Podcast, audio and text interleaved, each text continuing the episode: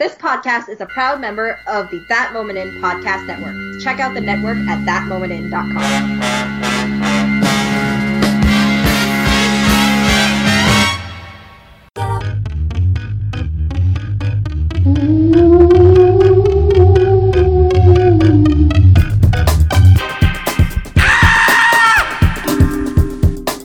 Hello everybody, it is me, The Vern, and it is now October 1st, and this is the start of our 31 days of Halloween over here at Cinema Recall, part of thatmomentin.com.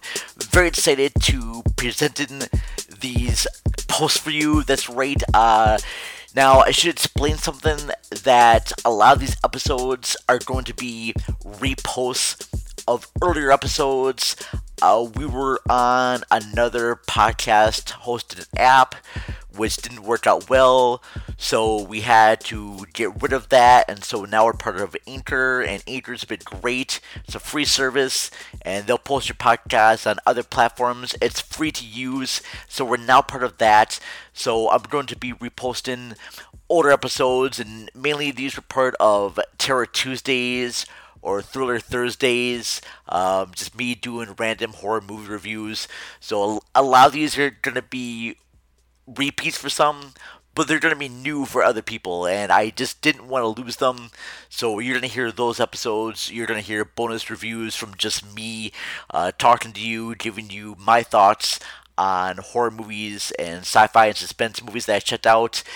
Really excited that our first episode is an audio drama of Ed Wood's Plan 9 from Outer Space. That's right, I'm going to start off with a bang here. I was lucky enough to be a guest on the Lair of the Unwanted podcast, hosted by Jason Soto and Scott Nolan. You might have heard Scott on our Cult Films episode a few shows back. I forget what number that was, but he was on that show. But him and Jason hosted a podcast in the past. It's not around anymore, which I'm very sad about. But it's called Lair of the Unwanted, where they review bad movies.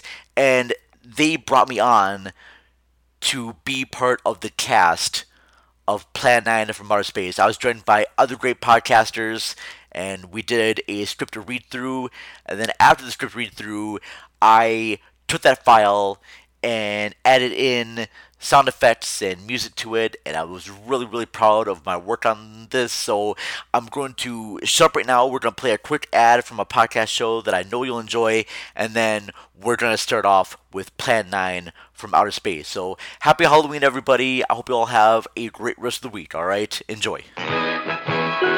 We'll return after these announcements. Good morning, fellow horror fans. My name is Gracie. And I'm Abby. And we're the hosts of the podcast Good Morning, Nancy. That's morning with an O-U. Want to listen to a horror movie podcast from the female perspective? Then check out our show. Not only do we discuss our favorite horror films and why we love them, but we also point out any representation in the film. All while drinking a nice cup of coffee. We've got episodes on Beetlejuice, The Thing, Prom Night, Saw, Frankenstein, Jaws. There's something for everyone. So go to Good Morning, Nancy.com and have a listen, won't you? Remember, that's morning with an O-U. That's M-O-U-R-N-I-N-G. GoodMorningNancy.com. We love you all to death. Have a great morning. Goodbye.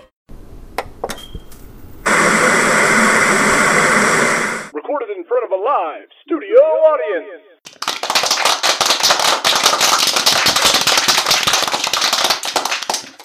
Greetings, my friend. We are all interested in the future, for that is where you and I are going to spend the rest of our lives. And remember, my friend, future events such as these will affect you in the future. You are interested in the unknown, the mysterious, the unexplainable. That is why you are here. And now, for the first time, we are bringing to you the full story of what happened on that fateful day. We are giving you all the evidence based only on the secret testimonies of the miserable souls who survived this terrifying ordeal. The incidents, the places, my friend, we cannot keep this a secret any longer. Let us punish the guilty. Let us reward the innocent. My friend, can your heart stand the shocking facts about grave robbers from outer space?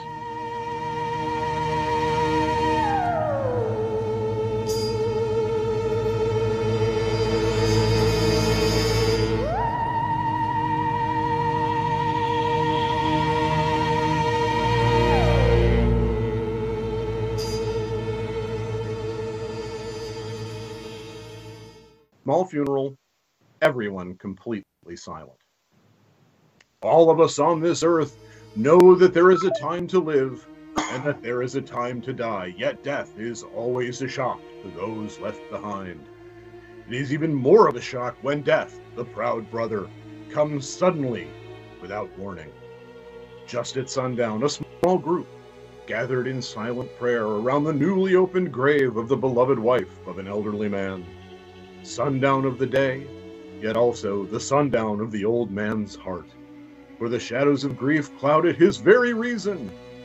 The funeral over, the saddened group left the graveside. It was when the gravediggers started their task that strange things began to take place. Inside cockpit of airplane, two pilots. 15-4. Yep, right on schedule. There's the old San Fernando Valley out there now. You better radio in for landing instructions, Danny. Right, Jeff. Burbank Tower, this is American Flight 812, over. Wouldn't surprise me if he's asleep this time of the morning. American Flight 812, this is Burbank Tower. If I were asleep, you'd never get on the ground. Your case, maybe you'd be up there for good, over. You got me that time, Mac. This American Flight 812 requesting. Pilots look out the window to see a flying saucer.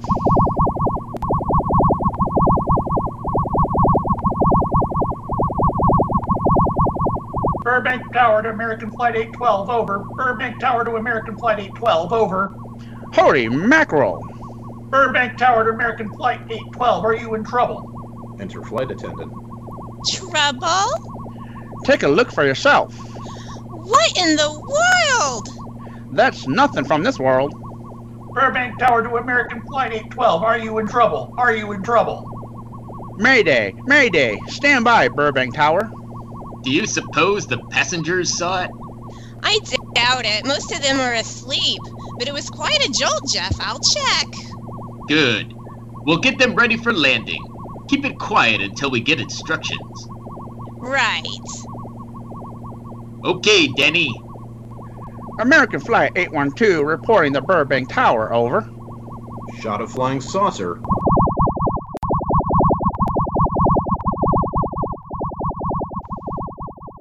Cemetery. Two gravediggers. Did you hear anything? I thought I did. Don't lie hearing noises, especially when there ain't supposed to be any. Yeah. Sort of spooky-like. Maybe we're getting old. Whatever it is, it's gone now. That's the best thing for us, too. Gone. Yeah, let's go. They begin to walk away, are greeted by Vampira, who somehow manages to kill them both from 10 feet away.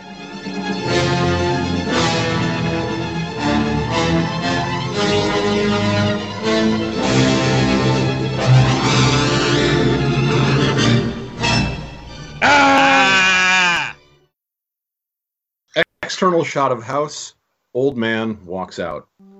The grief of his wife's death became greater and greater agony. The home that they had so long shared together became a tomb. A sweet memory of her joyous living. The sky to which she had once looked was now only a covering for her dead body.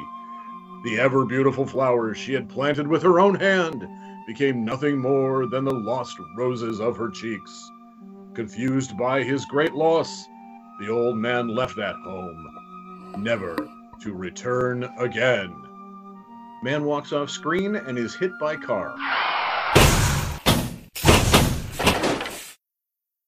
Cemetery, nighttime. At the funeral of the old man, unknown to his mourners, his dead wife was watching. First his wife, then he? Tragic. Tell me something. Why was his wife buried in the ground and he sealed in a crypt? Something to do with family tradition. A superstition of some sort. Oh.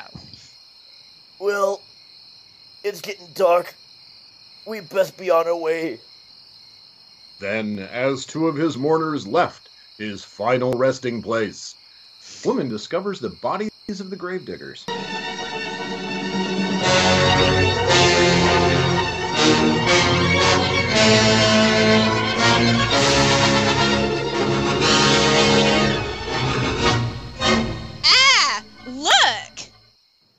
outside of police station. Men getting into car.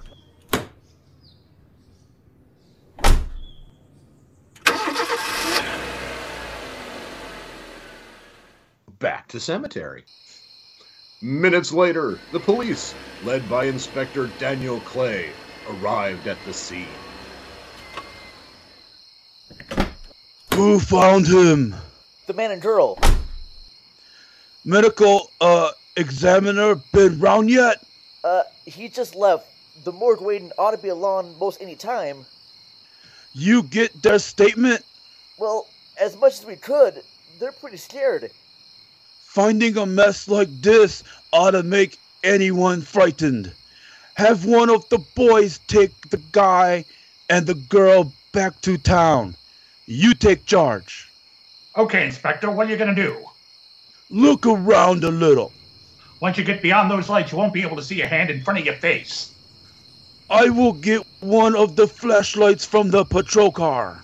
You be careful, Clay. I'm a big boy now, Johnny. Clay walks through graveyard.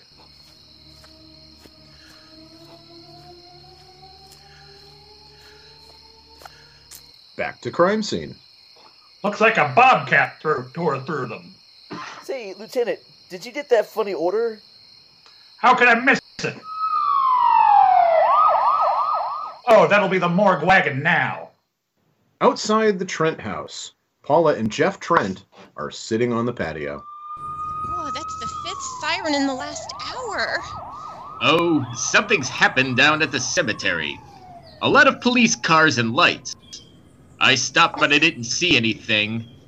Oh, well, whatever it is, the morning paper will carry the whole story. You seem to still be up there, somewhere. Maybe I am. I don't think I've ever seen you in this mood before. I guess it's because I've never been in this mood before. Something about your flight? Yeah. Oh, what happened, Jeff? I saw a flying saucer. A saucer? You mean the kind from up there? Yeah, or its counterpart. I was shaped like a huge cigar. Dan something saw it too. When it passed over, the whole compartment lighted up with a blinding glare. There was a tremendous wind that practically knocked us off our course. Well, did you report it? Yeah, radioed in immediately, and they said, we'll keep it quiet until you land. Then as soon as we landed, Big Army Brass grabbed us and made us swear to secrecy about the whole thing. Oh, it burns me up. These things have been seen for years. They're here, it's a fact, and the public ought to know about it. There must be something more you can do about it. Oh, no, there isn't. Oh, but what's the point of making a fuss? Last night I saw a flying object that couldn't possibly have been from this planet. But I can't say a word. I'm muzzled by Army Brass. I can't even admit that I saw the thing. Back to graveyard. Clay is attacked by Ghoul Man and Vampira, fires a few shots, and is ultimately snuffed, as we say. Back to the crime scene. Sounds like Clay's in trouble. Bet the apparition we saw had something to do with it. Come on. They run off screen and eventually find Clay.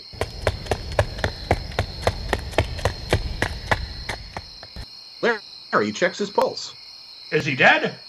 Yeah, he's messed up as bad as those two back there.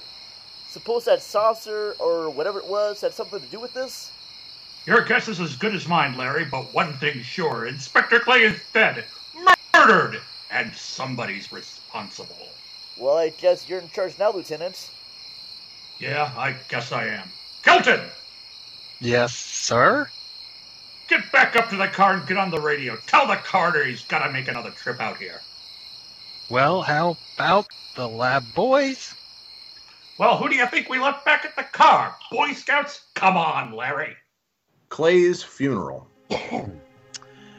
Greater love hath no man than to lay down his life for another. It is always difficult to have last words over the grave of a friend. And Inspector Daniel Clay was a friend. A dear friend to me and to all of us. The bell has rung upon his great career. Now we lay him to rest, a rest well deserved, but so premature. Sequence in which UFOs fly over Hollywood and people get scared.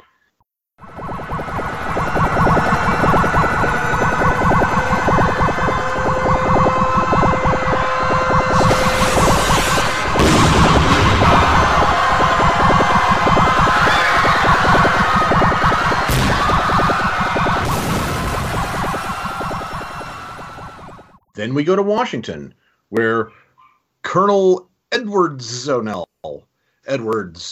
looks through his binoculars as stock footage from World War II shows men firing large rockets that, when fired at the UFOs, seem to be no more than firecrackers.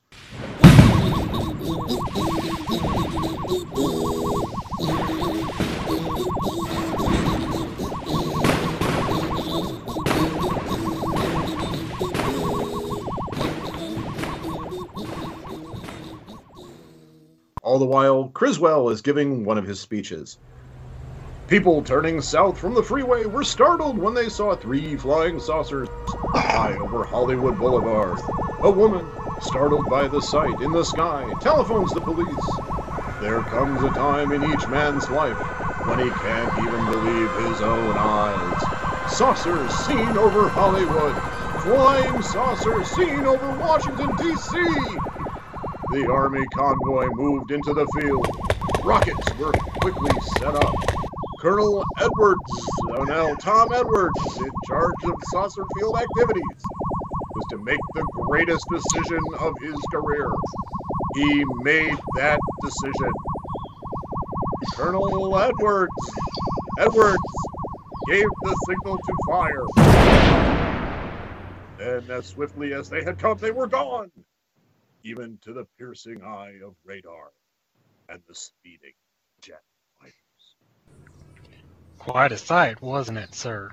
A sight I'd rather not be seeing. Are you worried about them, sir?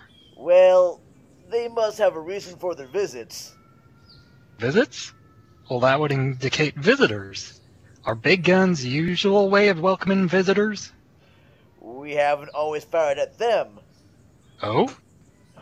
For a time, we tried to contact them by radio, but no response. Then they attacked a town, a small town I'll admit, but nevertheless, a town of people. People who died.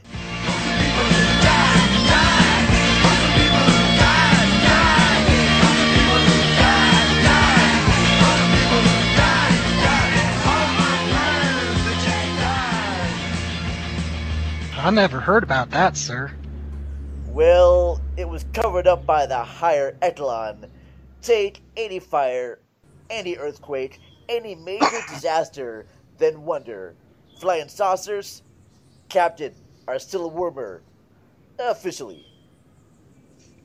Looks like we beat them off again, sir. What do they want? Where are they from? Where are they going? They, sir? Who? Oh, this is just a training maneuver, sir. We only did a little practice firing at the clouds. Yeah, I wonder what their next move will be. What will their next move be?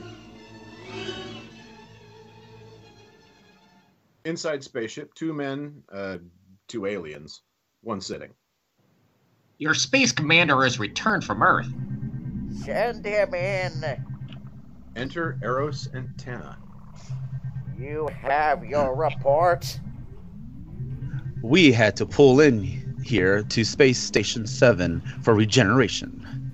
We're returning to the planet Earth immediately thereafter. What progress has been made? We contacted the government officials. They refuse over existence. What plan will you follow now? Plan 9. It's been absolutely impossible to work through these Earth creatures. Their soul is too controlled. Plan 9. Ah, yes. Plan 9 deals with the resurrection of the dead. Long-distance electrodes shot into the pineal pituitary glands of recent dead. Have you attempted any of this plan as of yet? Yes, Excellency. How successful has it been? We have risen 2 so far. We shall be just as successful on more. The living? They have no suspicion of your movements?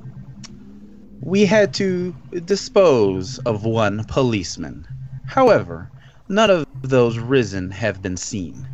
At least, not by anyone who still remains alive. It's too bad it must be handled this way. However, it must. Those who take from their grave will lead the way for other operations. Yes, Excellency. Continue on. Report to me in 2 Earth days. Just outside first room. I feared His Excellency wouldn't take our report this well. Well, he had been dealing with our own people. His reaction would have been completely different. He understands the difficulties of the Earth race. What do you think will be the next obstacle the Earth people will put in our way? Well, as long as they can think, we'll have our problems. But those whom we're using cannot think. They are the dead, brought to a simulated life by our electrode guns. You know, it's interesting to think when you consider the Earth people who can think are so frightened by those who cannot, the dead. Well, our ship should be regenerated. We better get started. Outside the Trent house. I still think you ought to go in town and stay with your mother until I get back. This is our home, and nothing's going to take me from it. Besides, most men try and keep their wives from going home to Mama. That's not the point. That's all the point there's going to be. Now toddle off and fly your flying machine, darling. But if you see any more flying saucers, will you tell them to pick another house to buzz? Don't worry about me. Oh, you're the only one I do worry about. Oh, forget about flying saucers. They're up there. But there's something in that cemetery, and that's too close for comfort. The saucers are up there, the cemetery's out there, but I'll be locked up in there. Now, off to your wild blue yonders. You promise you'll lock the doors immediately? I promise. Besides, I'll be in bed before half an hour is gone, with your pillow beside me. My pillow? Well, I have to have something to keep me company while you're away. Sometimes in the night, when it does get a little lonely, I reach over and touch it. Then it doesn't seem so lonely anymore. Ha, crazy kid. I do love you, darling. See you Thursday. Goodbye, honey.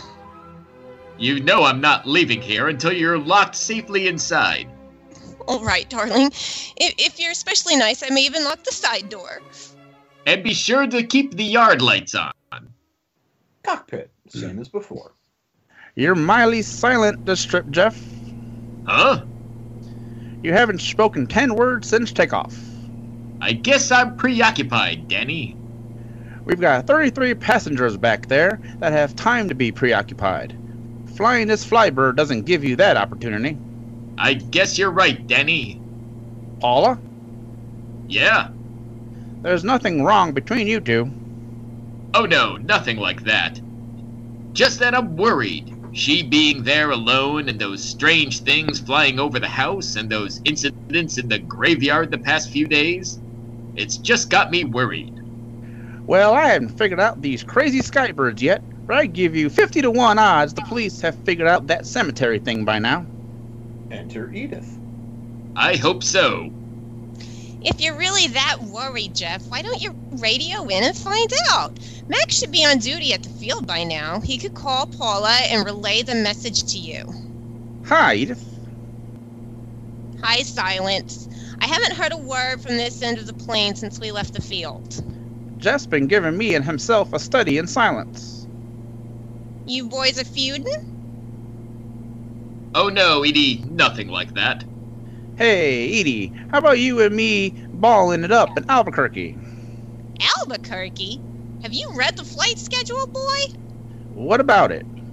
We land in Albuquerque at 4 a.m. That's strictly a 9 o'clock town. Well, I know a friend that'll help us. Let's have a problem first, huh, Danny? He's worried about Paula. I read that the cemetery business. I tried to get you kids to not buy too near one of those things. We get there soon enough as it is. He thought it'd be quiet and peaceful there. No doubt about that. It's quiet, all right. Like a tomb. I'm sorry, Jeff, that was a bad joke. Say, I almost forgot what I came in here for. How's the coffee situation? That's for me. That sure wouldn't hurt anything, Edie. Okay, I'll be right back. And say, Jeff, make that call to your wife. Huh. Not only will she throw water on my Albuquerque plan, but now she's repeating herself. How about that Albuquerque ball? I can't resist your charm, Danny boy. Then we go to a cemetery and a man walks out. It's the famous bellow footage. Residents near the cemetery paid little attention to the blast of thunder and the flash of lightning. But from the blast arose the moving figure of the dead old man.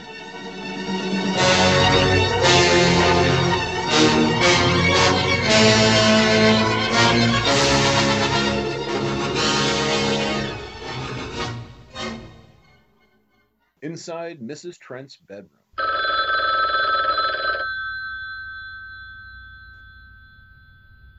Hello? Mac? Well, hi, Mac. Sure, I'm all right. I just fell asleep. Tell Jeff I'm all right. Okay, Mac. Thanks for calling. Good night. Sequence during which Bella and his double enter the Trent house and chase Paula into the graveyard.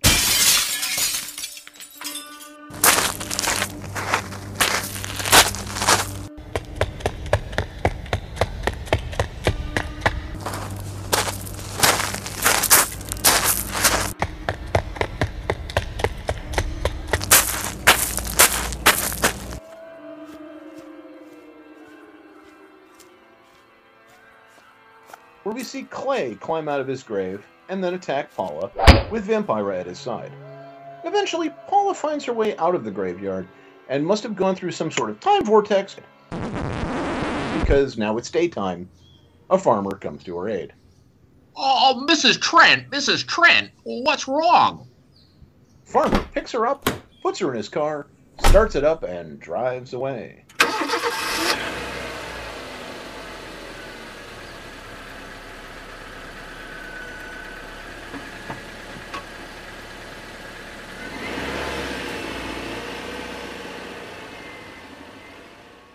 Inside smaller ship. They'll be at the hatch in a moment. You can open it now, Tanna. Turn off the electrodes quickly. They can't tell us from anyone else. Cemetery. 2 policemen. Boy, it's tough to find something when you don't know what you're looking for. I don't think the lieutenant does either. Then what are we doing here? I was off duty an hour ago. Don't ask me any questions. I'm just a hard hat, just like you. Different part of cemetery. What do you suppose that noise was? Whatever it was, it's no more strange than the other things happening around this cemetery. Spirits, like old farmer Calder talked about? Maybe. The only spirits he saw tonight were the ones I spilled on his breath. Well, don't forget Mrs. Trent claims to have seen them too. She didn't have anything on her breath. She was hysterical. Well, true, she was frightened and in a state of shock. But don't forget that torn nightgown and the scratched feet. Yeah, I haven't thought of that. I guess that's why you're a detective, Lieutenant, and I'm just some dumb uniformed cop. Sometimes it's only the breaks, Larry. In the meantime, let's get... Kelton and Jamie come running in. Lieutenant! Did you hear that? How can we help it? It sure was strange. Know what it was? No more than you do. If it weren't for orders, I'd get out of here right now. It was a saucer. A flying saucer? What makes you say that? You remember the noise we heard the other night? We were knocked to the ground. How could I forget? Exactly, but you're not remembering that sound. There you're wrong, Lieutenant. I'm with the fact that the sound is similar, but what about the blinding light? Well, haven't you heard? Many a time the saucer hasn't had a glow, or light of any kind, for that matter. Well, that proves it. Wasn't this, Lieutenant? Maybe this doesn't mean much, but Jamie and me found a grave that looks like it's been busted into. What? Where? Why? Why? Come on, man, out with it. We haven't got all day to waste. Just over there, beyond the crypt. All right, show us the way. Clay's grave. Look, here it is, Lieutenant. It's been broken into, all right. Ah, strange. If someone had broken in, the dirt should be piled up here somewhere. It looks like it's fallen into the grave. Larry, you'll be out of that uniform before you know it. Do we have the right to look down there, Lieutenant? Technically, no. No? Well, this spot looks familiar, though. We shouldn't investigate any further without the permission of next of kin. Let's go get it. How? I see what you mean. The gravestone's down there. Well, let's go down and find out whose grave it is. How? By going down and finding out! Are you sure you mean that, Lieutenant? If I didn't mean it, I wouldn't have said it! Scared? Well, why do I always get hooked up with these spook details? Monsters, graves, bodies? All right. Enters grave. Casket's here, but nobody's in it. Can you read the name on the casket? It's too dark. Give me a flashlight. Oh, how about a match? We sure could try it. Let me have them. It's Inspector Clay's grave. But he ain't in it. But meanwhile, in the Pentagon, in Washington, D.C., inside an office, man sitting behind desk. Try G2. Come in. Yes, of course I'll keep in touch. Come in, Colonel Edwards. Close the door. At ease, Colonel Edwards. Thank you, sir. Sit down. I understand, Colonel Edwards, you've been on tap for many of our saucer attacks. I've been charged of field operations, sir. You believe there are such things as flying saucers, Colonel Edwards? Yes, sir. You've seen them? Yes, sir. You realize there's a government directive stating that there is no such thing as a flying saucer? Yes, sir. Do you stand by your statement that you've seen flying saucers? Well, yes, sir. This could mean a court-martial, admitting this against directed orders. General Roberts, may I please speak freely? You may. How could I hope to hold down my command if I didn't believe in what I saw and shot at? I like you, Colonel. Thank you, sir. There are flying saucers. There's no doubt they are in our skies. They've been there for some time.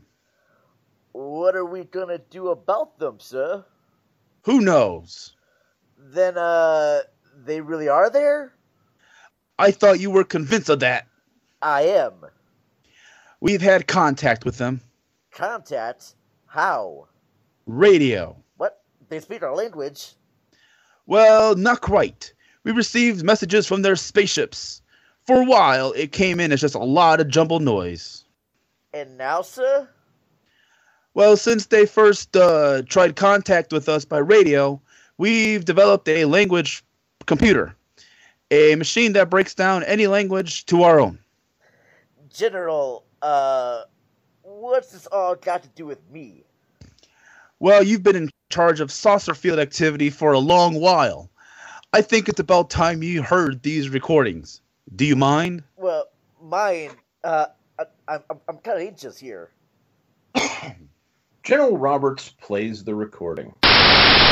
This is Eros, a space soldier from a planet of your galaxy. I fully realize our language differences.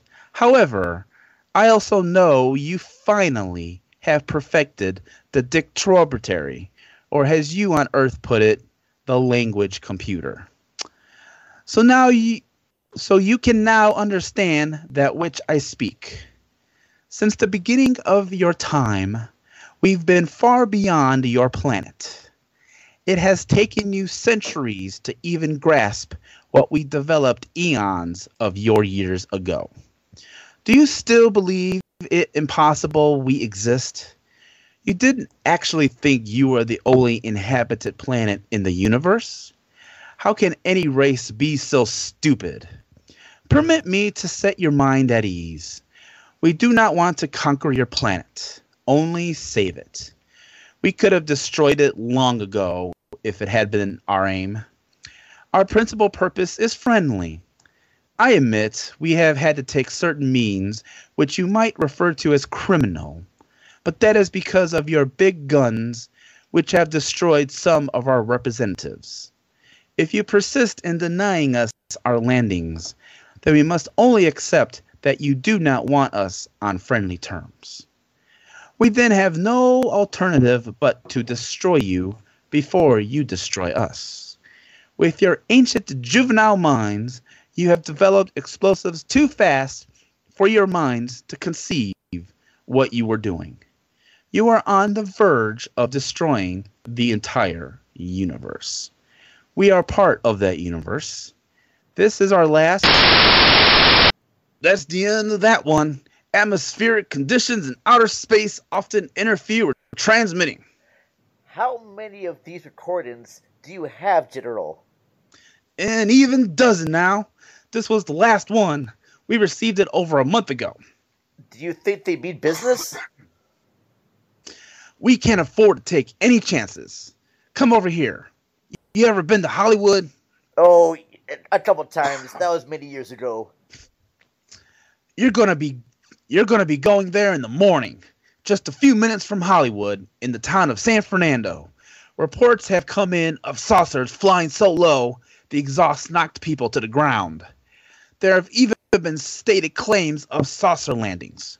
Major Carlson will replace you while you're out there. You're the best man for the job of attempting to contact them. Find them, Colonel. See what in the hell it is they want. All right, sir. These are the confidential reports, Colonel. Read them over carefully on the plane. Turn them over to intelligence when you get to Los Angeles.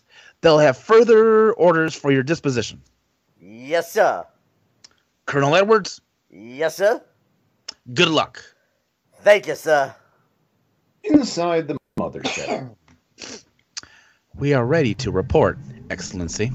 You are many days late. It was unavoidable. We tried to transmit via televisor, but atmospheric conditions made transmission impossible. You should have transmitted as soon as conditions permitted. I thought time was of the essence. Suspicion has fallen upon our movements. Our ships have been viewed near the point of operations. And what has this extra time gained, Eros? We have successfully risen 3 of the dead ones. Permit me to say one. To Tanna. Bring in the big one. Use your small electrode gun. I have taken 2 ships from your command. But that will leave only my ship. It is necessary that you continue your mission alone. I have need of your other ships elsewhere. Even though you have risen 3 of the Earth dead, the plan is far from successful. And you, Eros, must prove it an operational success before more time, energy, and ships may be spent on it. We will not fail. Everything is on our side. That's everything. You do not have the live Earth people. You report that your ship was viewed at scene of present operations? That is correct. They have been viewed many times, but not at the scene of operations. Something must be done about that. Tanna brings in Clay, who immediately starts after Eros. Stop him, Tanna! He's close enough! Turn off your electrode gun! No!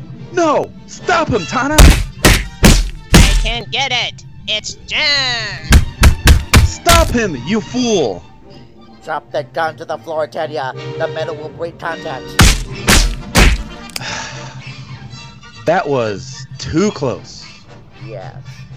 Bring the giant here that I may get a better look at him. He's a fine specimen.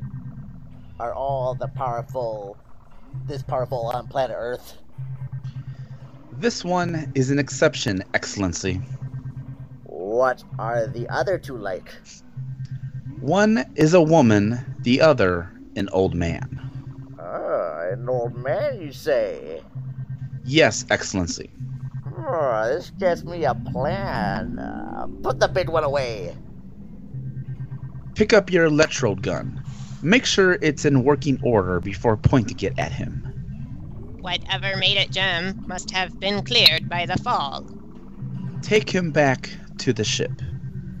The old one must be sacrificed. Reland on Earth. Send the old one to enter a dwelling. Then cut off the electroconnect and turn on your ship's decomposure ray. The result will astound those watching. Astound them enough to delay their attention until you have gained your other recruits from the cemetery. Yes, Excellency. It will be done. Report to me when this has been accomplished, Eros. The Earth people are getting to that which we fear.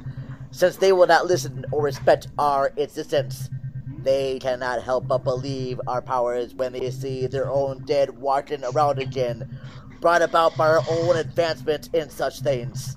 As soon as you have enough of the dead recruits, march them on the capitals of the Earth. Let nothing stand in your way. Their own dead will be used to make them accept our existence and believe in that fact. Outside the Trent house, Carr pulls up with Lieutenant Harper, Kelton, and Colonel Edwards. Mr. and Mrs. Trent, this is Colonel Edwards from Washington, D.C. Good evening, Colonel. Hello, Colonel. Colonel would like to ask you a few questions. Questions? What about, Colonel? May I sit down? Oh, I'm sorry. Please do. I want to ask you about your strange experience the other night when you saw the flying saucer.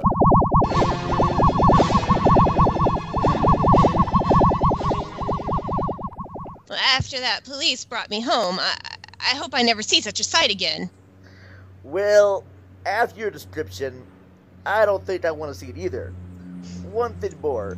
After you were forced to the ground by the blast of wind, was it a hot or a cold blast? It's kind of hard to explain. It wasn't hot, wasn't cold. It was just a terrific force. We couldn't get off the ground. The light blinded me so badly, I couldn't see a thing. We could only feel the pressure of the wind until it was gone. When the glare left us, we could see a glowing ball disappearing off in the distance. Which way? Toward the cemetery. Well, this is the most fantastic story I've ever heard. And every word of it is true, too. That's the fantastic part about it. We found a lot of suspicious things out in that cemetery. Then again, didn't find anything to base a factor of suspicion on. Hey, you hear anything? You see anything out there, Kelton? Too dark, Lieutenant, but something started stinking awful bad. There's something out there. Old man walks out. They shoot at it. The ship turns on its decomposure ray, and the ghoul is reduced to a pile of bones. What do you make of that? You got me. Didn't look that way a minute ago. Oh, in the excitement, I forgot all about Kelton. Oh, he'll be all right in a few minutes. Did you see that thing? Did you get it? We got it. What was it? It didn't fall. I fired every bullet I had. So did I. I don't know what it was or what happened, but unless that bag of bones can reassemble itself, it's out of the running now. Back at the cemetery. Colonel, I've been out here so often you'd think I'd taken a lease on this place. Not a long lease, I hope. I see what you mean. But you know, I can't help but feel the answer's out here somewhere. Is, the girl safe? Mrs. Trent, you'd better stay with the car. Stay here alone? Not on your life. Modern women. Yeah, they've been that way all down through the ages, especially in a spot like this. Kelton! Yes, sir? Stay with Mrs. Trent. All right, Lieutenant. Now you stay close to the officer, honey. I'd feel safer with you. Now the lieutenant knows best. Oh, I don't like it, but I guess there isn't much I can do about it. You have a gun? No. Know how to use one? After 4 years in the Marine Corps? Here. You think we'll need these? You can never tell. Let's get going. What do you expect to find out here? Well, there's only one answer to that, Mr. Trent. We'll know when we find it. Inspector Clay's grave is right over here. Is that the one you told me was broken into? Yes. This it? Yep. Looks to me like someone had broken out of instead of in. I figured that, but that's impossible. I wonder. Look, Colonel, some things just can't happen. Yeah, well, after the apparition that was jammed across Mr. Trent's patio, I would say we should keep our minds open to anything. Look, Colonel, I'm a policeman. I've got to deal with facts. But I guess I'll have to go along with you. You know, I got my badge right now. We haven't seen the last of these weirdies. Spaceship! They'll discover our ship soon. You going to let them find us? It's the only way. These are the same men who have been so close so often. They must be halted before they can inform others about us. But there were others in the car. They'll be taken too. Send the big one to get the girl and the policeman. I'll turn on the dictoratory so we may converse with them.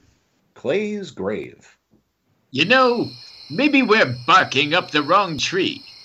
One thing a policeman learns, Mr. Trent, is patience.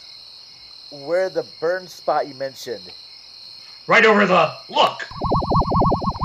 We'll investigate, but move carefully. Back at the car, Kelton is attacked by Clay.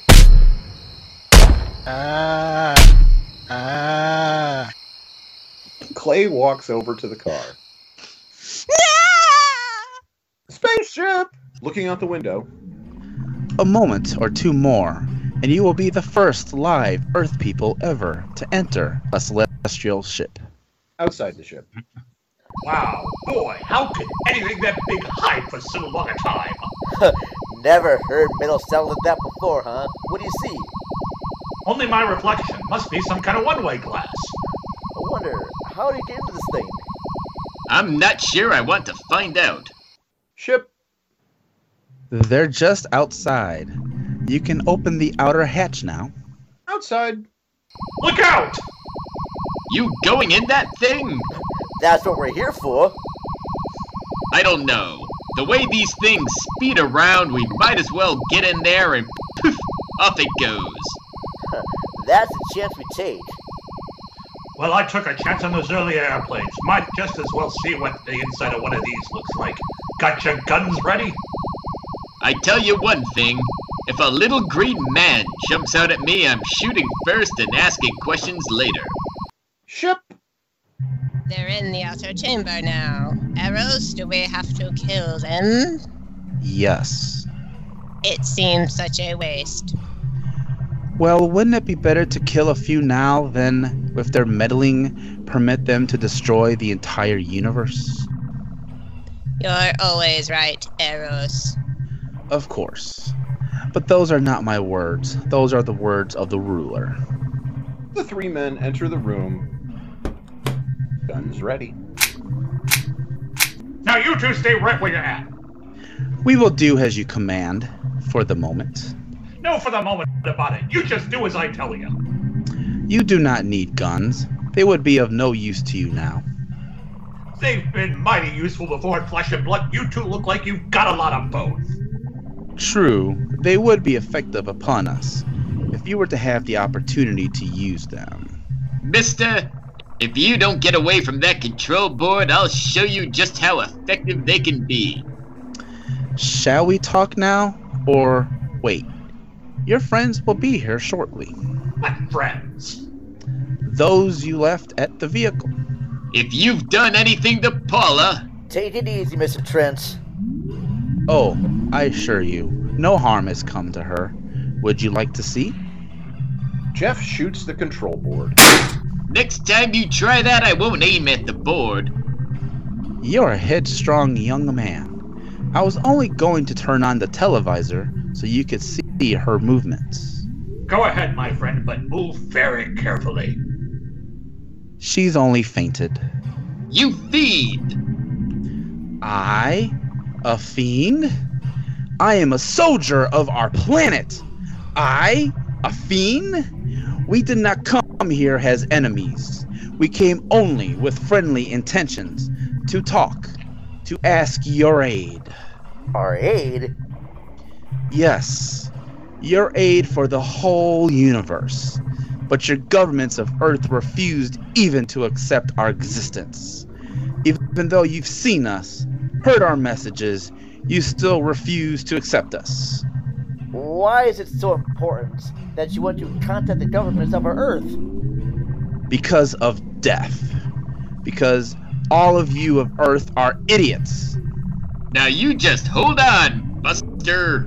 No, you hold on. First was your firecracker, a harmless explosive. Then your hand grenade. They began to kill your own people, a few at a time. Then the bomb. Then a larger bomb. Many people are killed at one time. Then your scientists stumbled upon the atom bomb. Split the atom. Then the hydrogen bomb, where you actually explode the air itself. Now you brings the destruction of the entire universe served by our sun. The only explosion left is the solar night. Why? There's no such thing. Perhaps to you, but we've known it for centuries. Your scientists will stumble upon it as they have all the others, but the juvenile minds you possess will not comprehend its strength until it's too late. You're way above our heads. The solar night is a way to explode the actual particles of sunlight. Why, that's impossible! Even now, your scientists are working on a way to harness the sun's rays. The rays of sunlight are minute particles. Is it so far from your imagination that they cannot do as I have suggested? Why a particle of sunlight can't even be seen or measured? Can you see or measure an atom? Yet you can explode one. A ray of sunlight is made up of many atoms. So what if we do develop this solar night bomb? We'd be an even stronger nation than now. Stronger? You see? Your stupid mind! Stupid! That's all I'm taking from you, bucko! Jeff leaps at Eros. Get back here, you jerk! Let him finish! It's because of men like you that all must be destroyed. Headstrong, violent. No use of the mind God gave you. You talk of God. You also think it's impossible that we too might think of God? You, who wear the uniform of your country. You see, I wear the uniform of my country. Yes, we've had to use drastic means to get to you, but you left us no alternative. When you have the solar night, you have nothing, nor does the universe. You speak of solar night, but just what is it? Take a can of gasoline. Say this can of gasoline is the sun. Now you spread a line of it to a ball. representing the Earth. Now, the gasoline represents the sunlight, the sun particles. Here, we saturate the ball with the gasoline, the sunlight. Then we put a flame to the ball. The flame will speedily travel around the Earth, back along the line of gasoline to can, or the sun itself. It will explode this source and spread to every place that gasoline or sunlight touches. Explode the sunlight here, gentlemen, and you explode the universe.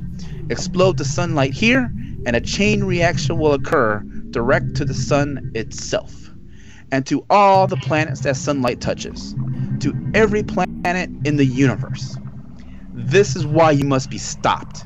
This is why any means must be used to stop you, in a friendly manner, or as it seems you want it. He's mad. Mad? Is it mad that you destroy other people to save yourselves? You have done this. Is it mad that one country must destroy another to save themselves? You have also done this. How then is it mad that one planet must destroy another that threatens the very existence? That's enough. In my land, women are for advancing the race, not for fighting man's battles. Life is not so expansive on my planet. We don't cling to it like you do. Our entire aim is for the development of our planet. Back at the car, Kelton now inside it. Larry pulls up beside him.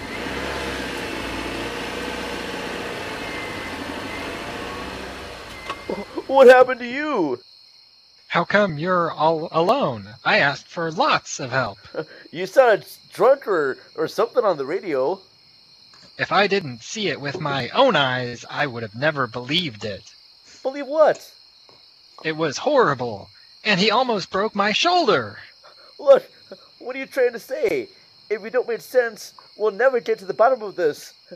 Now who slugged you? Inspector Clay? What? It was Clay, all right, only not like we remembered him. Well, his grave was busted into, wasn't it? Next time, you're going to tell me you saw skeletons. We did! Earlier? Now I know you're off your rocker now. All of us saw. The lieutenant? The Colonel Edwards? Everybody. Where's the lieutenant now? We've got to find them. Mrs. Trent is gone. I was left here to guard her. Then Clay showed up and put me out of the running. And the second time tonight, and I'm getting darn tired of it. Which way were they going? Oh, that way? Oh, well, come on. Back in the ship. Eros looking out the window, still going on. Then one day, it could all be gone, in one big puff of smoke and ball of fire. All of that out there, the stars, the planets, all just an empty void. You two had better come along with us. Come with you? Where? To the police station. So it seems you think you have the upper hand. Look out there. Jeff!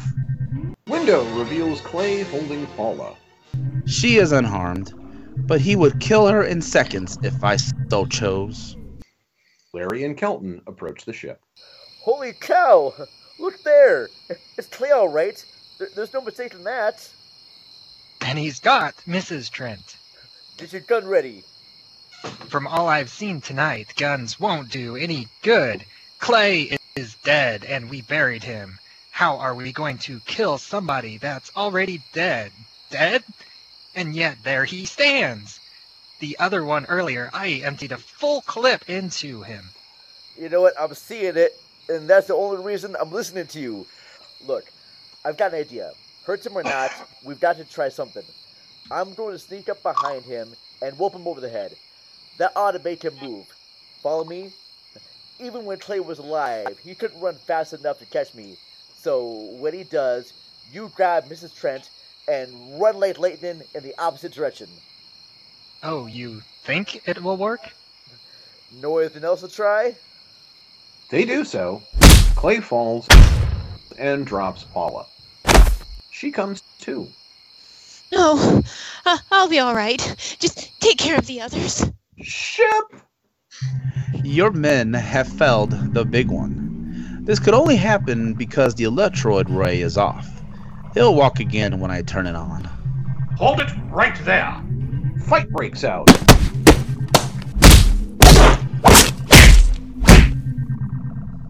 Outside. Suppose the lieutenant and others are in that thing.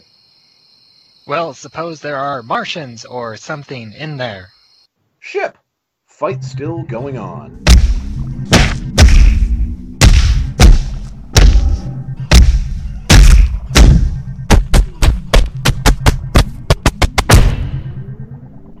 Come on, let's go. Outside. Open up in there. Open up. Get that door open. Colonel, I wouldn't know one switch from another. Hold on, Eros. I'll have the ship in the air in a minute. Colonel Edwards eventually opens the door. Get out of here, Jeff. The ship's on fire. The men run out of the ship.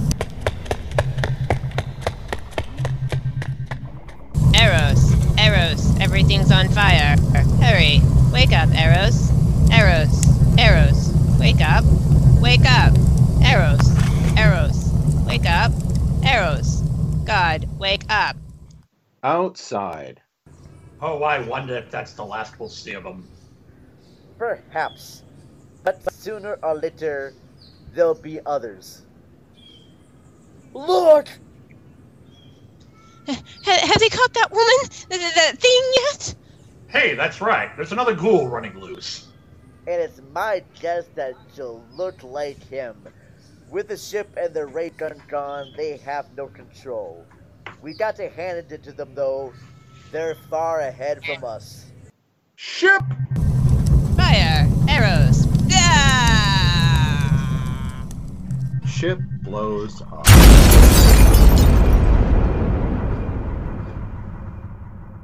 Back to Criswell.